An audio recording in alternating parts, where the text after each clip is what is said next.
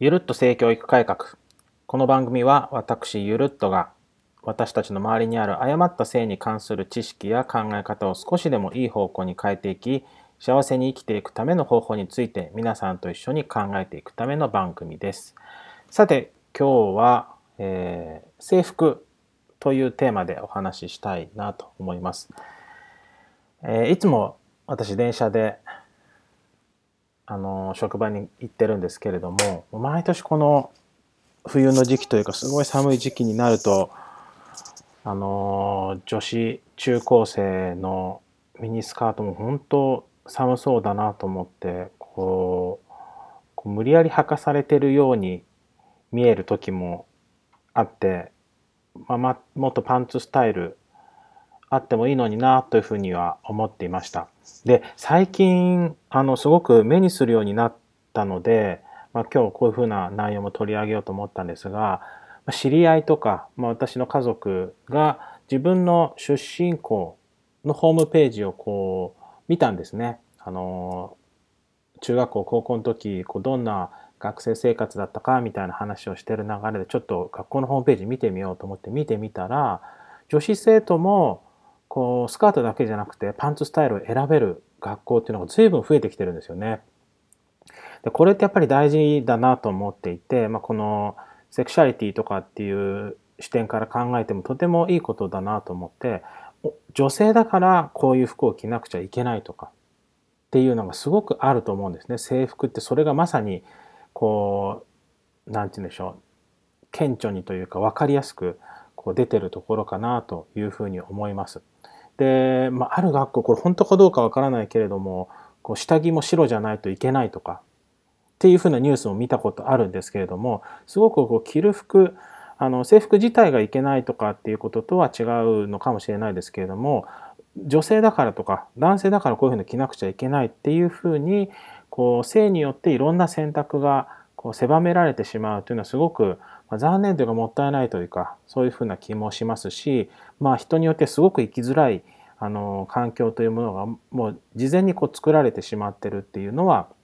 あのとても過ごしづらい、えー、環境にもあるのかなというふうに思います。で、えっと、少し前に見つけた記事なんですけど確かアジアのどこかのタイだったかなどっかの学校で、まあ、男子生徒もスカートを選べるこれ日本でももしかしたらあるのかもしれないですけれども、男子生徒でもスカートを選べるんだか選びたいっっていうことだったのかな。なんかすごく男子生徒集まってスカートを履いて、あの制服のスカートですね。制服のスカートを履いて写真を撮ってインスタグラムにアップしてるものがありました。すごく、まあ、かっこよく見えたんですね。私は率直に、え、何これ変だなって違和感ではなくって、すごく彼らが、まあ、かっこよく見えて、あ、なんかスカートって女性がまあ、履くものっていうふうなイメージはもちろんあったんですけれどもこう着着こなし方というかそういうものによってもすごく、まあ、かっこよく見えたりするなというふうに思いました。であのまあ、生物学的には男性という人の中でも性自認のこう違いとかでスカート履きたいなとかまたそうでなくてもスカートっていうもののファッションっていうものを興味持っている人もいると思います。でいつかこう、まあ、男子生徒がスカートを履く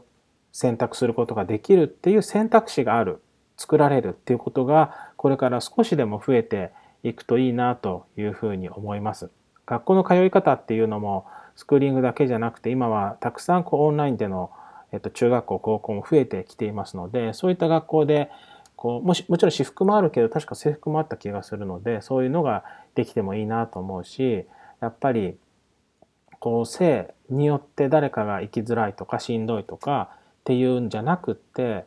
こうもっと積極的にこう楽しいとかこれいいよねとか男性だからいいとか女性だからこのファッションがいいっていうことじゃなくて私はこれが好き私はこれを選びたいっていうふうなことがたくさん増えていくととってもいいなというふうに思いました。是非日本でもこう男子学生が、まあ、かっこよく可愛くスカート履いてえ SNS とかにアップしてる写真が出てきたりとかそういうので楽しむこう時代というかそういったものが来るととっても嬉しいなと思います。そういう時代をこうぜひ待ちたいなっていうのもこう私の中にはあります。